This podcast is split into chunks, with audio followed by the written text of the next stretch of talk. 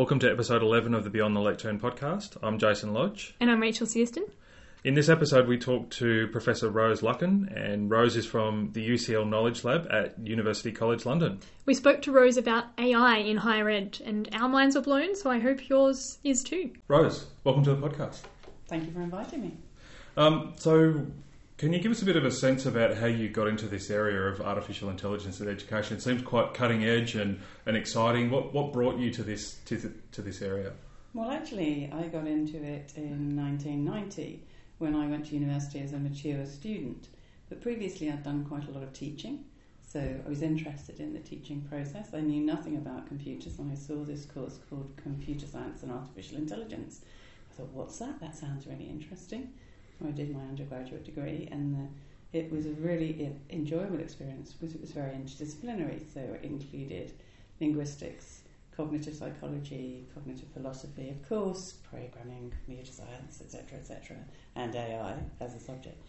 But I became increasingly interested in the psychology of learning, and particularly theories around the psychology of learning. So I realised that I wanted to look at applying artificial intelligence to education. So I did a PhD, in cognitive science, but it was actually all about building a little AI piece of software. Really enjoyed it, great. Wasn't a huge amount of interest in AI in education at that time, and in fact, AI was just coming to the end of a bit of a false dawn, and so I went on. I was very lucky.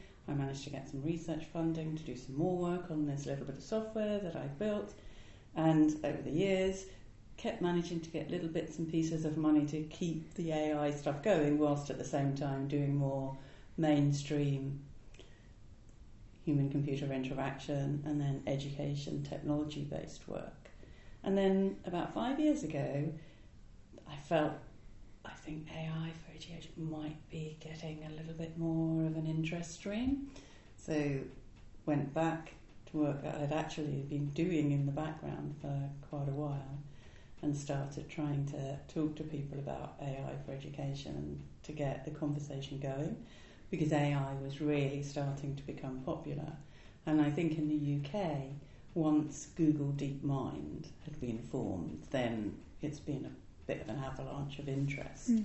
In AI, and now just starting to get a little bit of interest around AI for education. So I kind of started a while ago, managed to keep a little bit of it going, and now it's come to the front again. And yet, fundamentally, I don't think it's changed hugely. Yes, deep learning, as it's called, mm.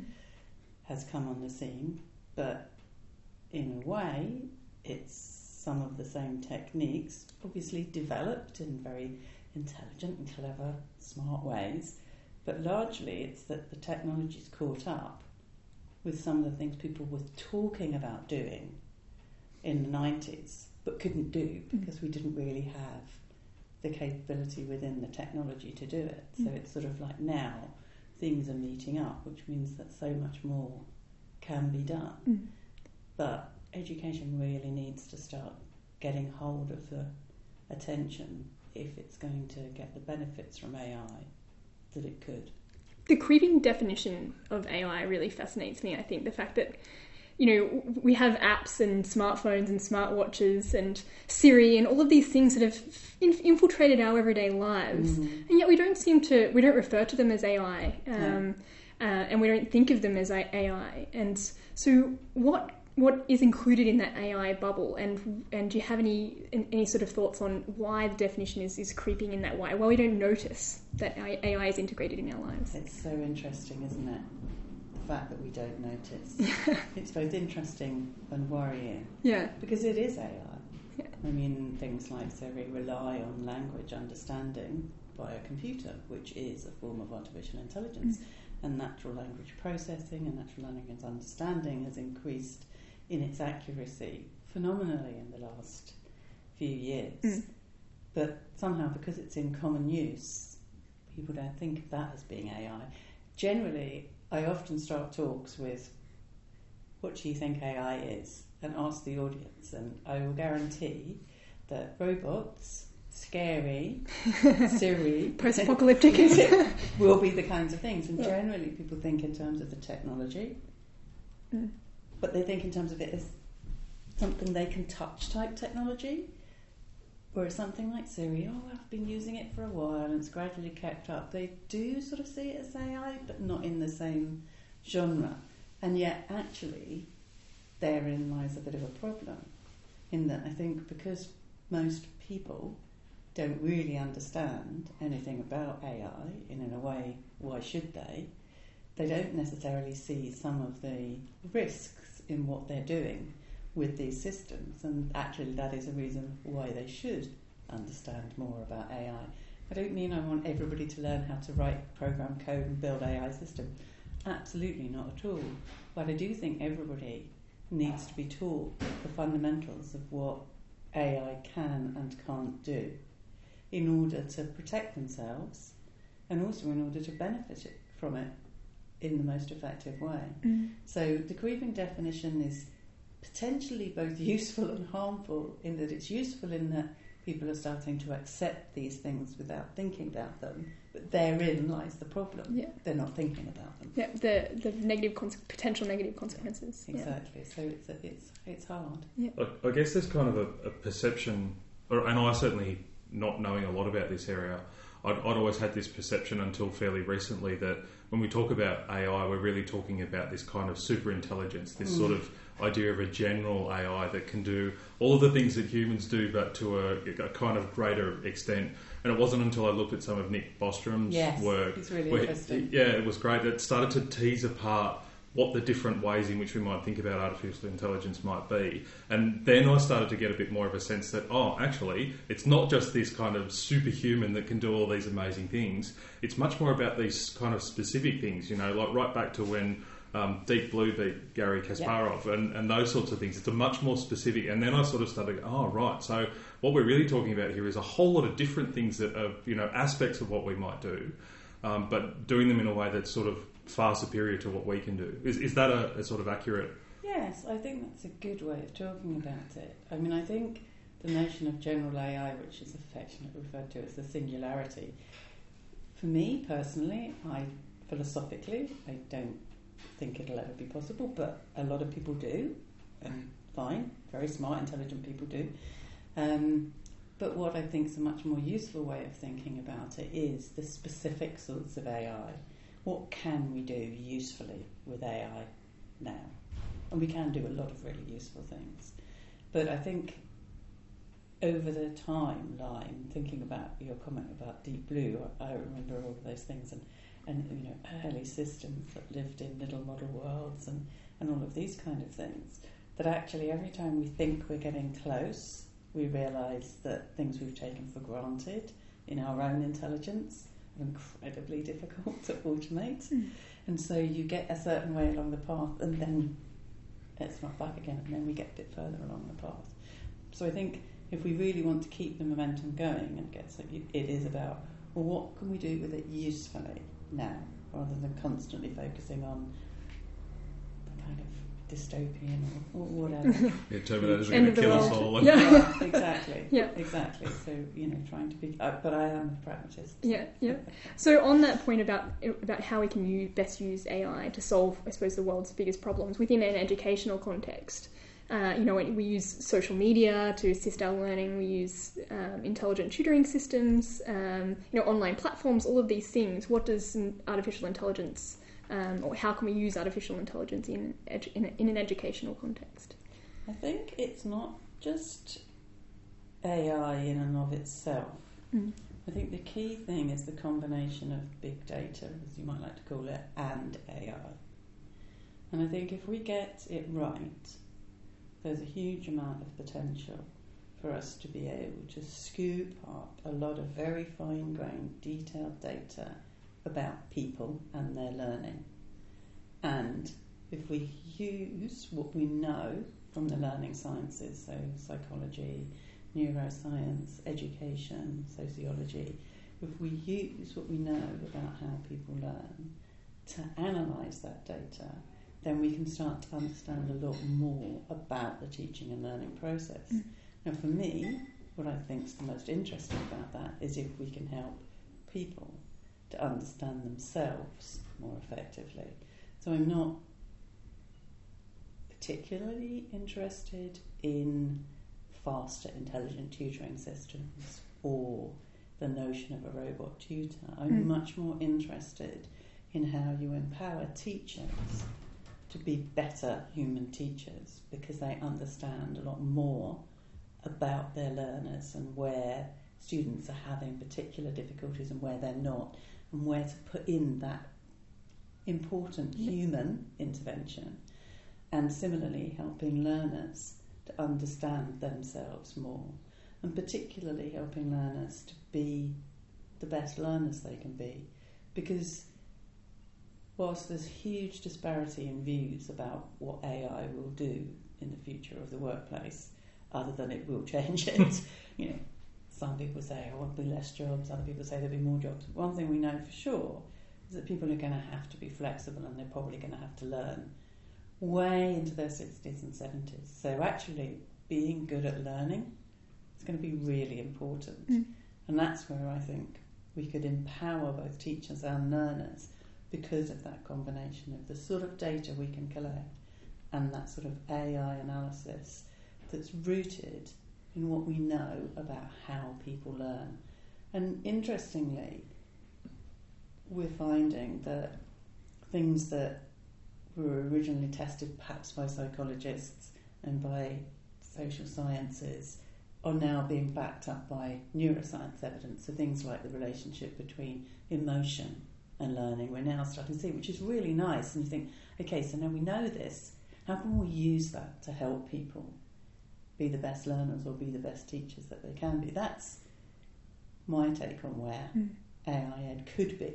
Yeah. But of course, it could also be bigger, better, intelligent tutoring systems. Yeah. It could be things like Watson, only that's where things start to fall apart because, of course, Watson is a really, really clever knowledge base that's very accessible. I'm not demeaning it in the least, but it isn't a teacher. Mm. And I think that's where we're starting to realise that teaching requires so much more. Yeah. I mean, those of us in education already knew that, but I think there's a greater appreciation that to be good at teaching needs more than subject knowledge. Is it equipping teachers with uh, intelligent learning analytics or data analytics? Yeah, I think it is, but it's also, and this is where I think we have to be really careful. A lot of the so called learning analytics that I've seen isn't actually that useful, and I do feel that people have been have focused on things that it's easy to show rather than things that really matter. Now, of course, I understand for universities dropout rates important, so looking at how we can see who might be going to drop out. But you know, there's so much more we could do. So I think the way you started that question is really important. What are the big problems? You know, what are that's where we should start. Mm. Is what are the real problems? So the real problems as a university teacher I find is more and more students, you know, with just me or you know a small team, and it seems like more and more information to try and get them to understand. So okay, how can we do that more effectively? Well, certainly if we help them to be better at learning, that's going to Yeah. help. And if we can help ourselves to be better at teaching because we understand our learners more, and we can also see where what we're doing as interventions is and isn't having an impact. So yes, it is about smart data analytics for Mm. teachers, but done in a way that really addresses problems that that teacher sees that they have, which means I think that we have to help educators understand enough about AI and data to be able to probe that information, ask the right questions, if you see what I mean, Mhm. so that they get the most that they can out of the data and out of the AI, which comes back to the beginning of our conversation. Everybody needs to understand a certain amount about what it's reasonable Mm. to expect of an AI so that they do demand what that AI can deliver. Yeah. You see what I mean? This sort of reminds me of, uh, I'm sure you're familiar with Ryan Baker's Yes, notion of yes. The, the, the stupid in, um, machine systems and the intelligent Yeah. humans and how the best to interface those those two Yeah. things. It, it sort of strikes me that there's there's going to be a growing gap between the sorts of things that machines are, are really really good at and get faster and more efficient at doing, and the sorts of things that humans do that machines are not particularly good at doing. I think you've alluded to that a couple of times. So, I mean, what I sort of think of this, given you know I've got a background in in psych science, I sort of Mm. think of this as a difference between a sort of analytic approach and just you know the chur- the quick churning through the data and a much more synthetic approach, which is you know things like a teacher can stand in a room and there are all of these students in there and the teacher will know very quickly whether or not what they're trying to cover is confusing because Yeah. they'll very quickly process the you know the, the fact that the students have got a confusion face which is pretty obvious to, to most people whereas machines are really terrible at doing that. So is that is there is that really the the crux of the kinds of issues that we're talking about here is that machines are going to get much much better at being able to you know churn through certain types of data and give certain information. But people, both in a teaching context and then you know in the future, the sorts of graduates that and the sorts of work that they're going to be doing in the future is going to potentially rely much more on this sort of synthesis and and bringing disparate ideas together and the things that machines are not particularly good at. I think that's true, and I think I've got- got two different sorts of comment to make about that. The first is that I think where AI could help me as a teacher as I look at my group of students is it might tell me some of the things that have gone on with those students when I haven't been with them. So many years ago, about 10 years ago actually, I had a very, very good PhD student who did a lovely piece of work looking at how um, this was sensor-based technologies can help us understand more about students' emotions, particularly anxiety and boredom, when they were learning a language. And it was really interesting that, and not surprising actually, when we analysed a lot of data, and it was a very nice piece of work. But she'd got multiple data sources, not just the data that came from the particular devices, but she'd also asked all the students to keep diaries, and she'd mapped out the physical locations of the classroom and lots of different factors. Not surprisingly, when you look at the literature around anxiety and emotion, the things that have actually had the biggest impact happened outside the classroom. And so I think where AI could help with that information is to give us as human teachers information about some of the things that might have happened with their students before they'd arrived with us. I remember before I even studied AI, teaching um, a group of adults with special needs. Very challenging, especially as I had no training in doing it. Um, but I, I really knew that with one of my students who had a very, very volatile and disturbing family background, that I, I learnt to tell the signals that something had gone wrong before he'd arrived in the classroom, perhaps something at home. But I always wished I could have known more about because I knew. I had to behave differently according to the particular thing that had happened before we'd arrived. Now I think AI might be able to help us with that as human teachers because it can scoop up so much information. Although of course there are lots of ethical and privacy issues around that, I admit. The other thing that comes to mind in response to your question is I think there are some really key skills that humans have that AI absolutely doesn't, may never, but may, depending on where you sit philosophically, but certainly doesn't at the moment. And that is AI doesn't know what it knows. There is no metacognition in any AI system. We can be good at it. We can be helped to be good at understanding what we know. We're not naturally necessarily, but we can be good. Those are the sort of skills that are going to be absolutely at a premium because we can't automate them. So that kind of self knowledge, self efficacy, all of that stuff. And that does involve synthesis, you're right. But it's more. And I think those are the things that we've really got to focus on when we're looking at where the right interface is between the AI and the human eye is that nice complement. It almost seems like we're going back in time a little bit then. If the influence in, in 21st century skills uh, seem to be more general kinds of skills, like the uh, critical thinking and self-regulation, so self-regulated learning. I think creativity even even makes the list. Yeah. Uh, and those to me seem like really general skills that you could apply to any sort of specific problem. Um, you, and that's was kind of the focus of education a century ago. uh, do you do you see AI as playing a critical role in that shift? I do, and I think it's a real challenge because at the moment, most education systems value the evidence of effective routine cognitive processing and subject knowledge, which is the easiest thing to automate. And at some point, we've got to shift towards the things we can't automate. Oh, we're doomed if we don't, being blunt. That is when you get dystopian futures because you're just training people to do what we can automate. Now, stop. What can't we automate? That's what we've got to focus on. But at the same time, I don't think we can throw that whole notion of any kind of subject knowledge away. So I'm not trying to say, oh, nobody needs to learn maths or English or geography or history. I think we probably need to do it in a different way. So it's challenging for a lot of education systems, things like collaborative problem solving as a way of learning about a subject area, you can start honing those human skills of do I understand my peer?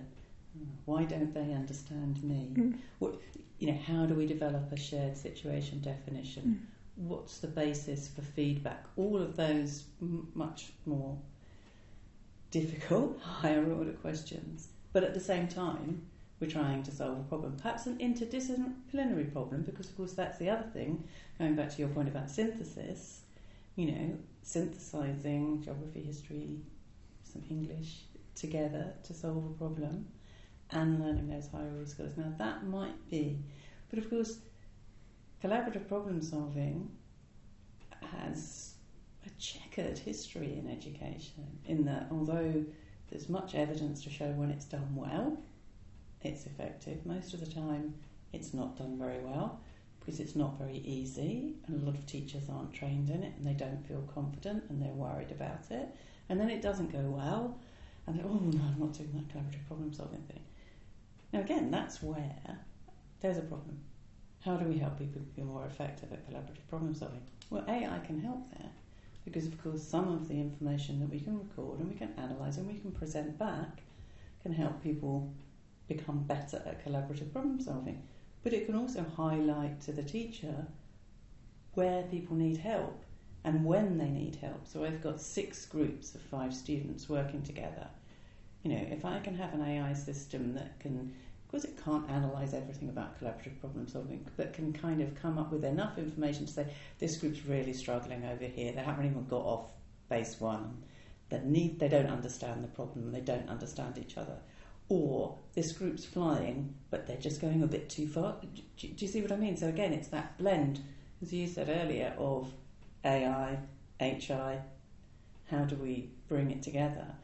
But using approaches that are developing the right kind of skills, whilst at the same time helping students to understand the subject content because I can't believe we don't still need it mm. in some ways, but in a much more flexible and potentially applied way. Your collaborative problem solving is an interesting example to think about in terms of AI because I imagine you, you have to have some level of understanding about you know what the best group is, you know, yes. to affect learning, to improve learning in the first place. And so it, it feels like there's, it's a difficult balance between, you know, understanding learning and teaching first of all, and then using AI, uh, using that in an AI context to improve learning. And so, which comes first? And there's a bit yeah, of jostling it's there. tricky. I mean, there's enough information about different stages in the collaborative problem solving process well, again, that's somewhere where AI can help us recognise when students are in those different stages. There's information from research evidence about what makes a good collaborative problem solver. It's not totally conclusive, but there's pretty good stuff out there. Mm. So, if we can help develop that information in a way that can be used by human teachers as they support their groups and by AI assistants, mm.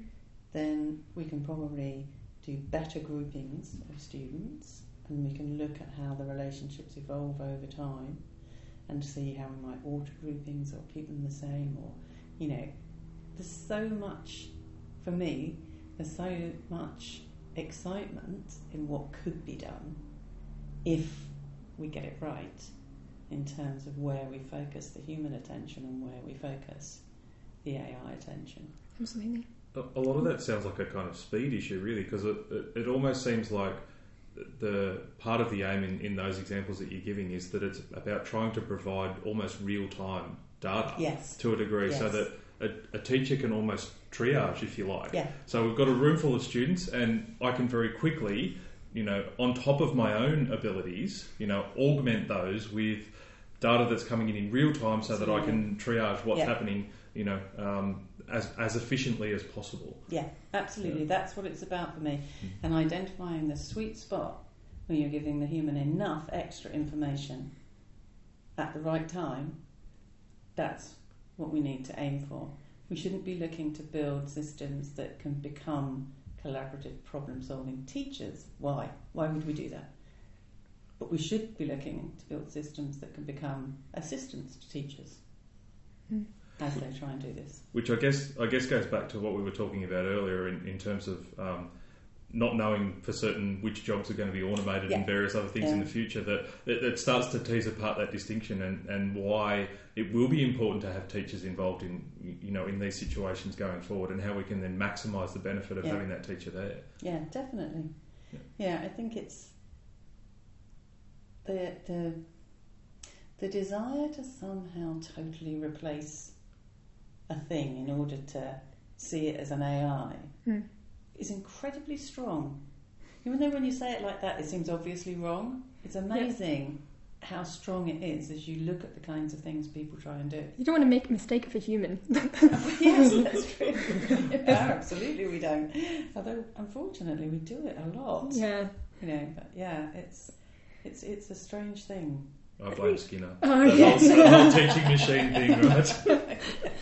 yes, yes, it, it's still out there, isn't it? It's a, it's a very active meme. People think in terms of that. And I was talking to somebody um, only last week um, about you know the kinds of people who are willing to invest in this space. You know, because there's a lot of charitable foundations, but also wealthy individuals who you know might say, actually, I'm going to build a school of the future, and it's going to be AI.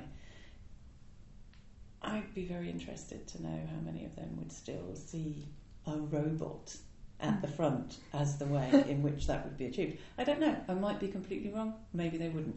But it's it's a very strong Yep. image and quite hard to get get away from. Hmm. And in fact, I wrote a little um, blog post for um, a publication that's only available online called How We Get to Next um, at the end of last year, and it was all about Colin, the AI assistant. I never it was we I did it with a co-author, and neither of us ever had an image of a robot when we were writing together. And yet, what did the graphic person just put a robot? A robot. Hey, where did that come from? We never actually had any physical representation. We actually said explicitly in the text there is no physical representation of Colin. And you know, and yet we have things like Siri and Alexa. Mm. Okay, Alexa there people. is a physical thing, and I suppose Siri there's the phone, but but people immediately think it's a robot. Hmm. It's funny. It's like a Jetsons thing. yeah, it is. It is. Yeah. The other thing that I've been finding really fascinating um, to think about, you know, in terms of AI and education, is is to flip it. We've been talking about using AI as a tool for teaching and learning, but can we use AI to help us better understand learning? And I've, Mm. you know, I, I'm thinking about you know those deep neural nets that are progressing quite rapidly, and I, I'm not sure if they got to the they're at the stage where they're unsupervised yet, but they're pretty good and they solve. They're able to you know recognize faces from images and all sorts of objects in images. Um, and so, do you see um, a place for AI in, in helping us to advance our understanding of how people learn as well? Definitely, definitely. And I mean, make no mistake, I think these things are really clever. I mean, the stuff that's going on with deep learning is really, really clever. But it still can only do a certain amount of, of stuff.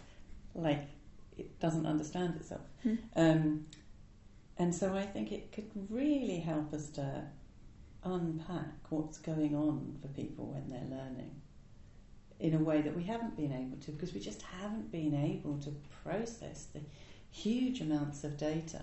I mean, that is the thing that's really clever about these systems is that they can learn vast amounts of information really quickly in comparison to a Mm. human. It's a very particular sort of learning, but they can. Mm. So, yeah, what could we understand about human learning through understanding more about artificial learning? And, and in actual fact, way back when I studied AI, that was one of the primary objectives of the AI and Ed community was to try and understand more about human learning by creating artificial tools to help us understand.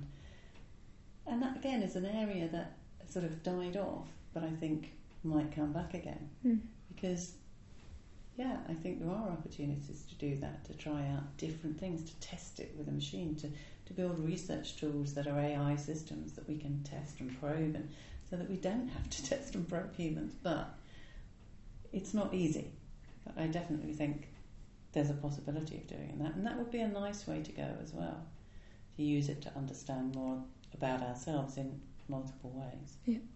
I suppose a lot of people talk about you know the lecture being dead, and uh, you know I wonder in some ways whether uh, uh, the proverbial lecturer is is dead. Dead, but I yes. think you're talking about some sort of middle ground. I think there's some Uh, sort of middle ground. I was really intrigued. I watched the program called The AI Race on ABC last week. Sorry, probably shouldn't say, but that's where it was. That's where I saw it, and uh, I was relieved to see that the analysis that had been done for the program said that university professors only were likely to have 13% of their job automated. So I thought, It'd be all the administrative bits. It would be great. that would be great, wouldn't it? Uh, whereas carpenters, unfortunately, it's 55%. So, you know, I felt. Yeah. but, you know, I think it is much more of a middle ground and it is a case of helping educators to embrace the bits of AI that are relevant to them. And so it's not about everybody needing to understand the nuts and bolts of deep learning, but it is about educators in particular, because otherwise, who's going to help everybody else? Understanding enough that they can help people develop the right sorts of skills for the future. I mean, it's fine to say to an academic in who teaches English, look, your students have got to develop these sorts of skills and, and, and abilities, but if that academic doesn't understand why, because they don't understand what it is that AI is likely to do, how can they join it up? So we have to help them understand, and we have to do the same with school teachers. I worry about educators and trainers because who is watching out for them? Who is going to help them understand enough so that they can help everybody else? You know, where are we going to? Fo- when are we going to focus on them? Yeah, because it sounds like there's quite a few implications in all of this for teachers at all levels, as you're saying. Yeah. So, on the one hand, there's the, the implications in terms of the way that we deal with knowledge and information in the future, so that the education that we're providing for our students is the best education that we can give them in order to cope with these Yeah, changes that are on the Absolutely. horizon. The other side, of course, is then how do we um, prepare educators for a world in which artificial intelligence is going to increasingly impact on what they do in their teaching? I, I think you know in a higher education context it becomes even more challenging when you've got a lot of people who don't have really strong backgrounds in education. So this is sort of an, an additional thing on top of the additional Yeah, thing that they're not necessarily highly confident in. So it sort of strikes me there's a, there's some real challenges there. It, have you got a sense about how we might best tackle that? I think it is a huge challenge. So I have some ideas, but I don't know that they're anything like answers. I've always found in the work that I've done with educators, because all of the research I've done over the years has been participatory, I always try and engage with the people that we're working to benefit. And you have to tap into something they care about and they know they need to understand. I think I challenge anybody to, to find academics who don't care about the subject they're academics in. They really do. And I think, therefore, if we can frame the thing they need to do in a way that shows how that will keep their subject area alive, how it will help their students get employment, I think they will engage with it. But I think we've got to do it in a way that uses their human expertise and doesn't scare them off with stories of being automated or whatever. And at the moment, I think when people talk about AI, as we said at the start, they think about technology. Because actually, AI originally was much more about understanding intelligence, and that's both human and artificial.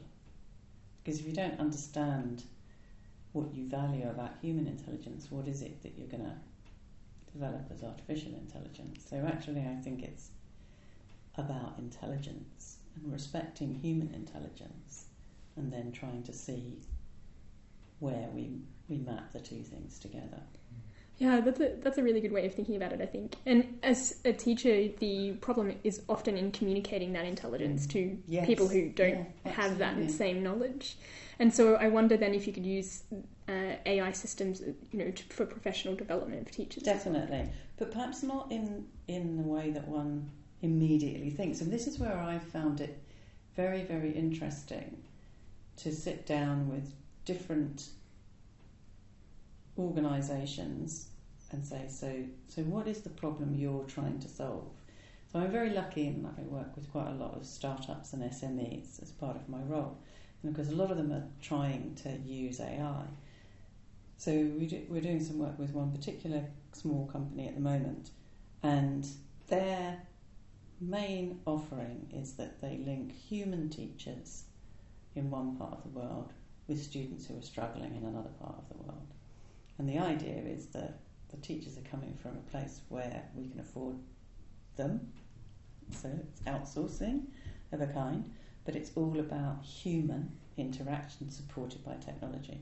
In this instance, it's audio and shared workspace, no video because these are young children and children who are struggling. Now, the benefits of that kind of one to one human tutoring are huge. Huge amounts of evidence to support that, and it works very well. But in order for it to work, the human tutors have got to be good. So that's a huge pressure on this small company to be constantly evaluating their human teachers, which means a big workforce of evaluators, and of people to train those teachers. So the bit that we're looking to use AI for is not to replace any of that human tutoring, but to help the evaluation process so that you don't have to have an army of evaluators in order to say, yeah, this is a good interaction, this is working well. But of course, it's not just about ticking the box, it's then about using that to help the professional development of the tutors. So, you reduce the number of evaluators you need, which helps this little company to scale and bring in more teachers to more humans, and at the same time, you feed into the training of those tutors in a very personalised way because you use the evidence of their interactions to feed into their training material. But that's not how you might we might have started, but it wasn't how we started when we first started talking to them about what are the key you know, where are your key challenges? Where where's the bottleneck? What's not working? And then, okay, now where does AI do something useful here? And actually that's a space where AI can operate effectively. But it's very much trying to make more human tutoring possible, not less. Hmm. The other in- intriguing example about you know, enabling human tutoring was the virtual reality. Well, I'm thinking about that in the. Yes, Con- yeah, I'd never really thought about that as AI. Yeah. But it, do you, would you would you consider it as AI? I As wouldn't consider virtual reality, as most of it is now, Yeah. AI, but I think the potential for AI enhanced virtual reality is Yeah. huge. Yeah, because you can imagine you know virtual classrooms um, for you know teachers to get used to uh, the interactions that they might be having with, Yeah. with students and From a training where they might be going wrong. Yeah, absolutely. I think I think it's got a lot of potential. I mean, it's kind of builds on previous work done in the AI ed community, where there's a, tradi- a small tradition, but it is a tradition of learning companion systems, where you would allow somebody to have. It was originally based on a, an old Chinese saying, uh, which I think was rooted in historical truth about princes. Learning with the prince, the prince would always have a, a person who would learn with them, so there was somebody else, and there would be the companion, and the, and the student would work together, and I guess kind of probably help each other move forward. So some systems were built with an artificially Mm. intelligent companion. Well, I could imagine that happening with a teacher. So you've got your companion teacher who you're learning to be effective with, and then you've got your virtual students who you're testing things out of before you're let loose. On Sort of like Sims. Yeah, Life-size I mean, Sims. Not? You know, you're not going to harm any. No humans were harmed in the making of this virtual reality. But yeah, I think there's a lot of potential. Hmm. I think there are, of course, risks too. In you know, at what point does it become the overlap between the virtual and the real kind of gets muddled up somewhere along the line? you know, that that I think we have to be careful about. But yeah, I think there's some real potential there. Yeah, so there's all, I could almost say an, a kind of uncanny valley thing going on.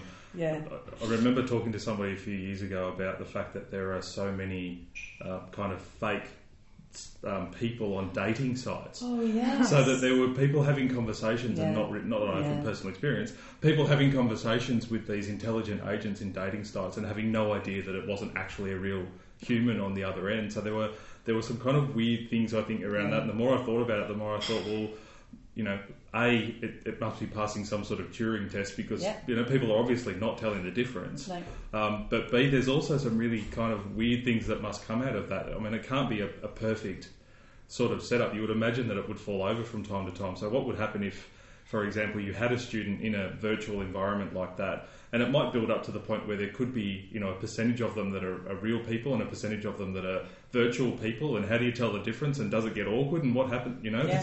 Yeah, no, I think you do have to be really careful. I think the, I mean, one of the very, very early systems that's talked about a lot was Eliza, and this was a, you know, an AI that you talked to about your problems.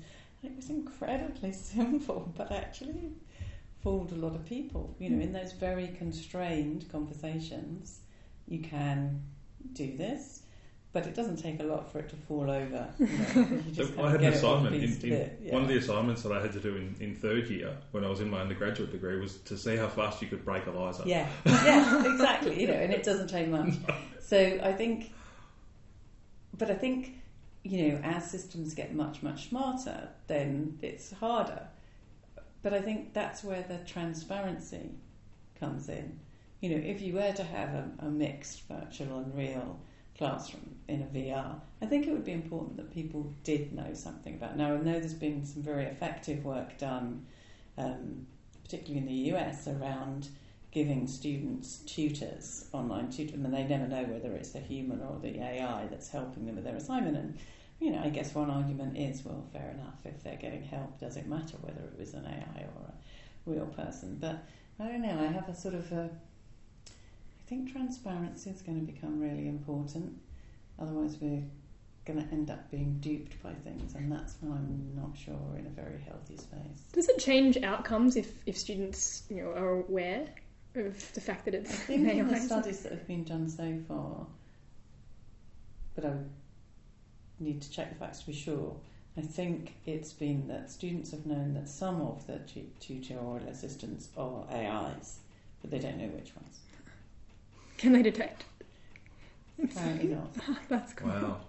Um, But I think, again, it's a very specific set of issues that are often being dealt with by these Mm. assistants.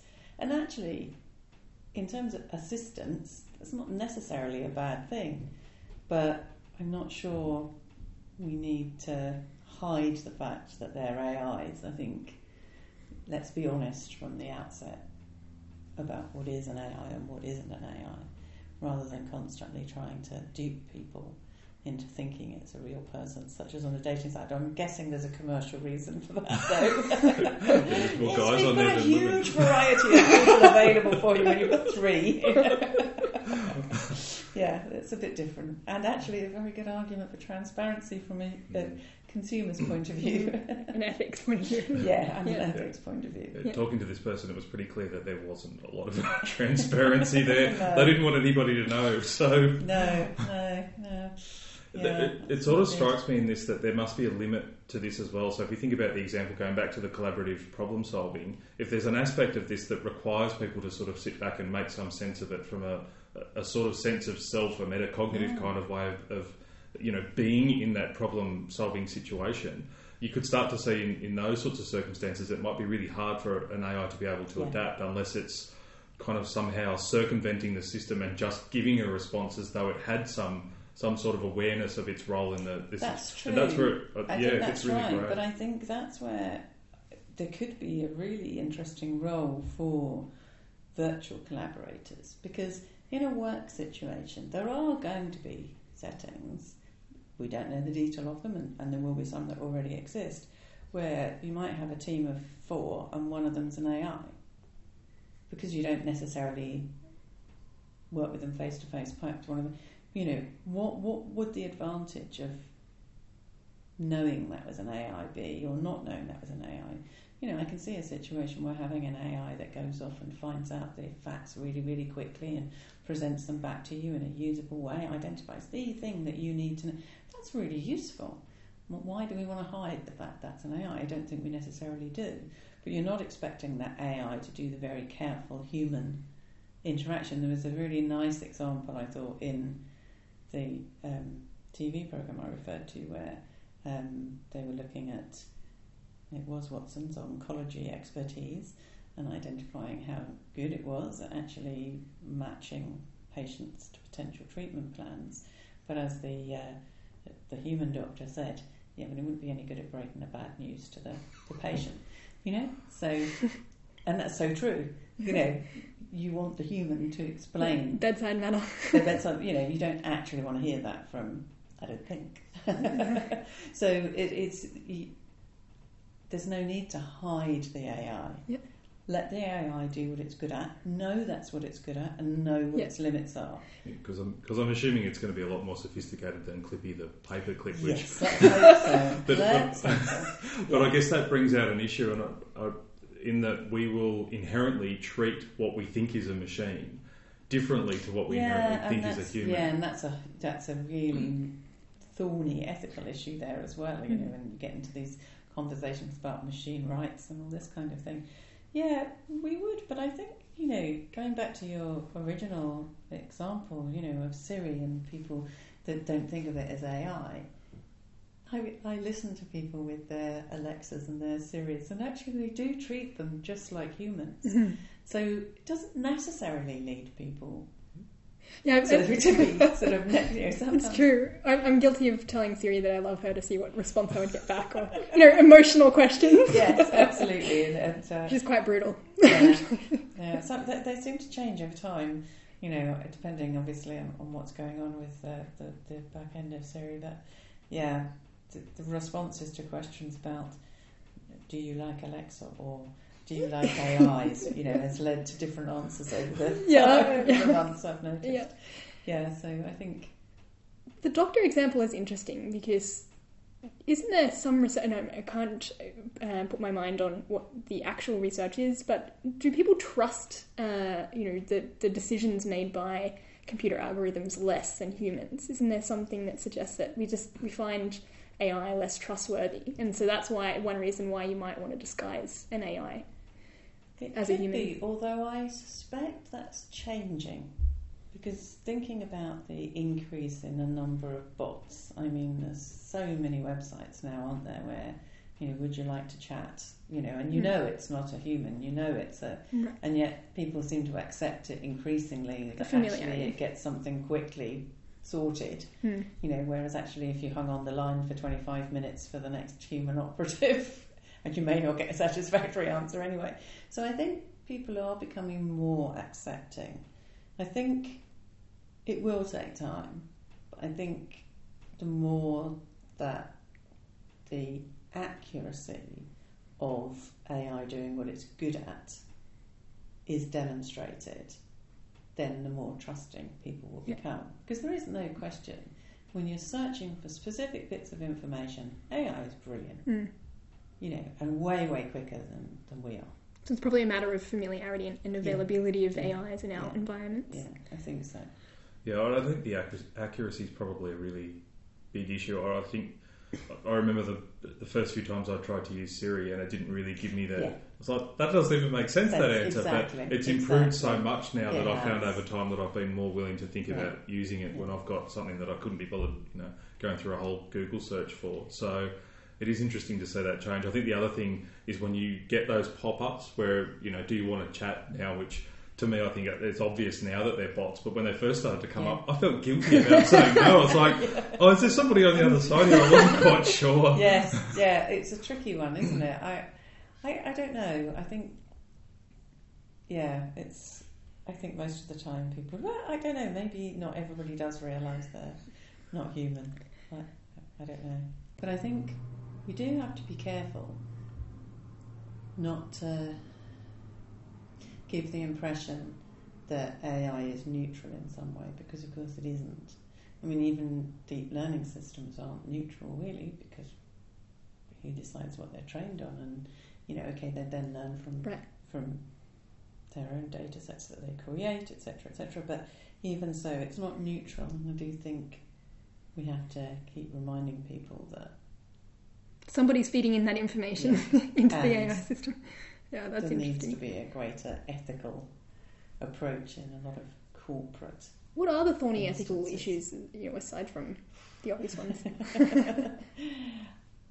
I think the, the, the in terms of education, I think we definitely have to look at the the privacy issue with relation to the sort of data that AI needs to operate effectively. But I think there are also things like where do you let the AI make the decision? I mean, for example, um, if you were going to, and I'm not saying you should do this, just an example, um, if you were going to decide that at a certain point in a child's development, in the UK we've had a selective education system in parts of the country for a number of years, some years previously more schools, some reducing. The current Prime Minister would like to increase it. So if you decide at 11 that child is going to go in one direction or the other, how about making and letting an AI take that decision? How, how Mm. would people feel about that? I think posing questions like that would get people thinking. So, would you be happy with that? On what basis? Who's programmed that? It, you know, where would you let an AI make a decision? I think is a, Mhm. is a very difficult issue. I think who has access to what the AI does? Who makes the decision about where AI is brought into an education organisation? How much do they understand about what they're bringing in? Lots of difficult issues around there. And then what's the relationship um, between the professional human educator and the system when it comes to responsibility? So if there's a complaint from a student, how, how's that one get dealt with? So I think that, that and they're just a tiny subset of, and, and inevitably, as we get to some kind of conclusion around one ethical issue, another one is going to pop up. So we need people to be curious about these things and to want to find out and to want to understand. It's sort of just for everybody. I think we've got to start trying to get people to want to understand what the different bits of technology they're doing do and how they do it. Not in some detailed way, but in enough of detail that they actually understand the implications of what this thing is doing. There's been quite a lot of press in the UK, and this is not specific to AI, but I actually think it's a sort of forewarning of what will happen with AI around Internet of Things devices.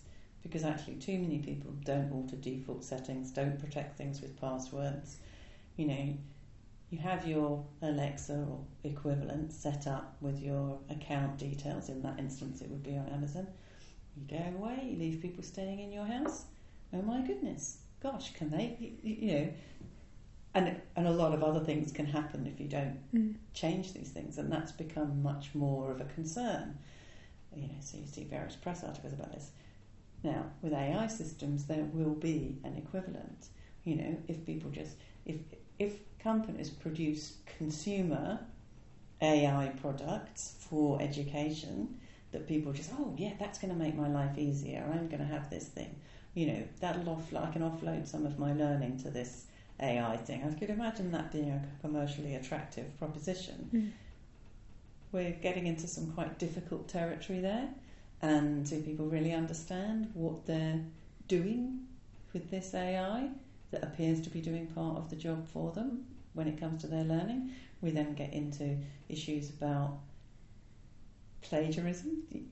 You know, has my AI done half of my assignment for me? You know, it's a very difficult issue. That is interesting. I knew there was a reason I didn't like Clippy. Poor old Clippy. Yes, a he bad does get a bad press, doesn't he?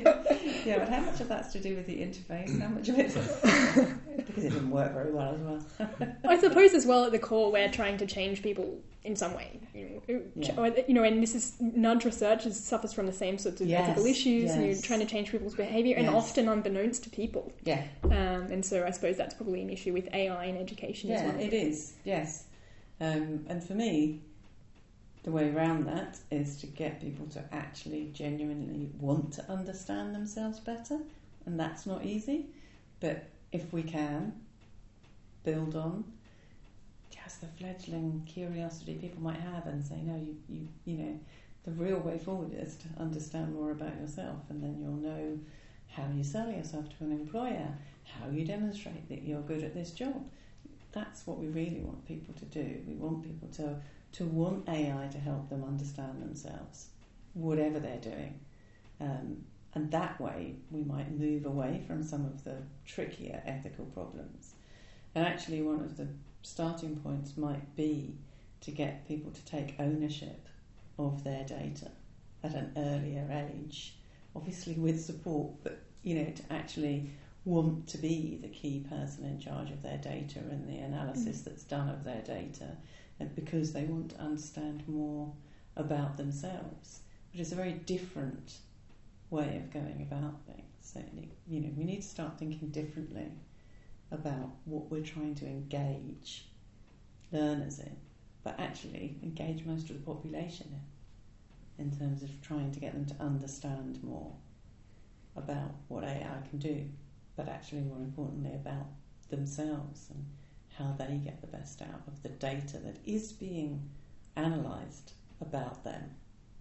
Imagine what the next generations are going to look like. Yeah, yeah, it's going to be incredible. yeah. Yeah, Well, so- it could be.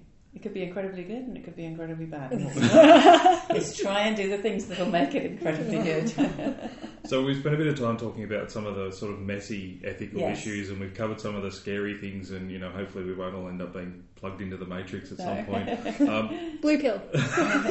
so uh, for me, I think that there's so many things that are exciting about this work. Um, and one of the things I think that's come up a couple of times is that you know it, it really is creating this space where you've got people from lots of different disciplines all, all working on this this one area and coming together to try and figure things out. Um, what is it about all of this that excites you the most? Where are we going with this? What's what's you know on the horizon? I think it's quite personal for me. I think um, I want people to fulfil their potential. It's why I went into teaching before I even knew what AI was. I wanted people to fulfil their potential, and that was brought home to me very um, clearly when I was teaching probably not very well in a very challenging secondary school in the UK with learners with huge problems and no appetite for learning and lots of difficulties. And I had one young lady who was a young mother, and I could find no way within the system that we lived in to demonstrate that she was good at anything.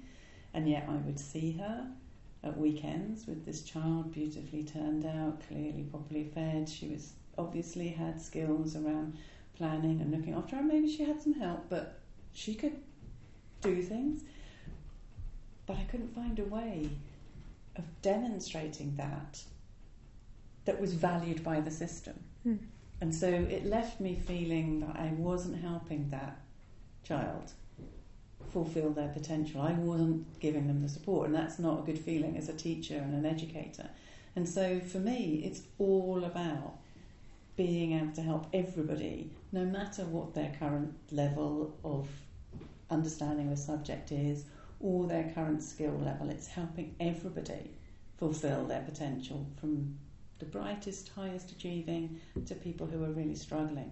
Now, that's what gets me up in the morning. I want systems that are going to help us do that. And I want to be able to. Um, it's hard when you say level the playing field because it sounds like you're saying I want to bring the top people down. I don't want to do that at all. I just want to help everybody get to the next level for them and to go on getting to the next level and to get some satisfaction out of their learning and, and to see where they can go. Because for a lot of young people, it's just not there. And if you live in the wrong part of the country or you're born into a family that's got problems, mm. it's really hard to make it out of that. If you're born into a family that understands the importance of education and that can help you, mm. You've got such a huge advantage. So, what can we do to try and help everybody get to fulfill their potential? That's the thing I care about the most, and I think AI can help us do that. But obviously, we've got to design the systems with that in mind.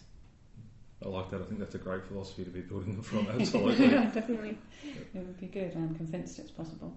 And I suppose you have far greater reach as well with mm. AI systems, just on a geological, absolutely. geographical level. Yeah, well, absolutely. If you think about the latest estimate from the OECD about um, shortage of human teachers globally 69 million, I think it is, by 2030. Oh gosh, we're an intelligent race. We've got all these tools. Surely we can do something about that. And I don't mean by putting robot teachers in front of them. I mean by helping, you know, more people become teachers, teachers who are there being more effective, reaching more people. You know, we've got to sit and think about these things and, and work out how we deal with that so that you don't get such huge amounts of the population not even get a basic education. It's just wrong. Agreed. Yeah, couldn't agree more. Well, thank you so much for coming and having a conversation with us, Rose. It was lovely to meet you. Lovely to meet two of you as well. Thank you for asking me. So, where, where can people find you? Like, if, if they want to find out more about your work, what's the easiest way to? Probably, to um, I have pages from my university, so that's University College London, but I also um, not far too infrequently write a blog that I try and make accessible, and it's mainly focuses on AI. It's called The Knowledge Illusion, and it's trying to make these days it's very much focusing on trying to make AI accessible for all. And, and I love hearing from people, so you know, look me up. all right, great. Thank you. Thank you.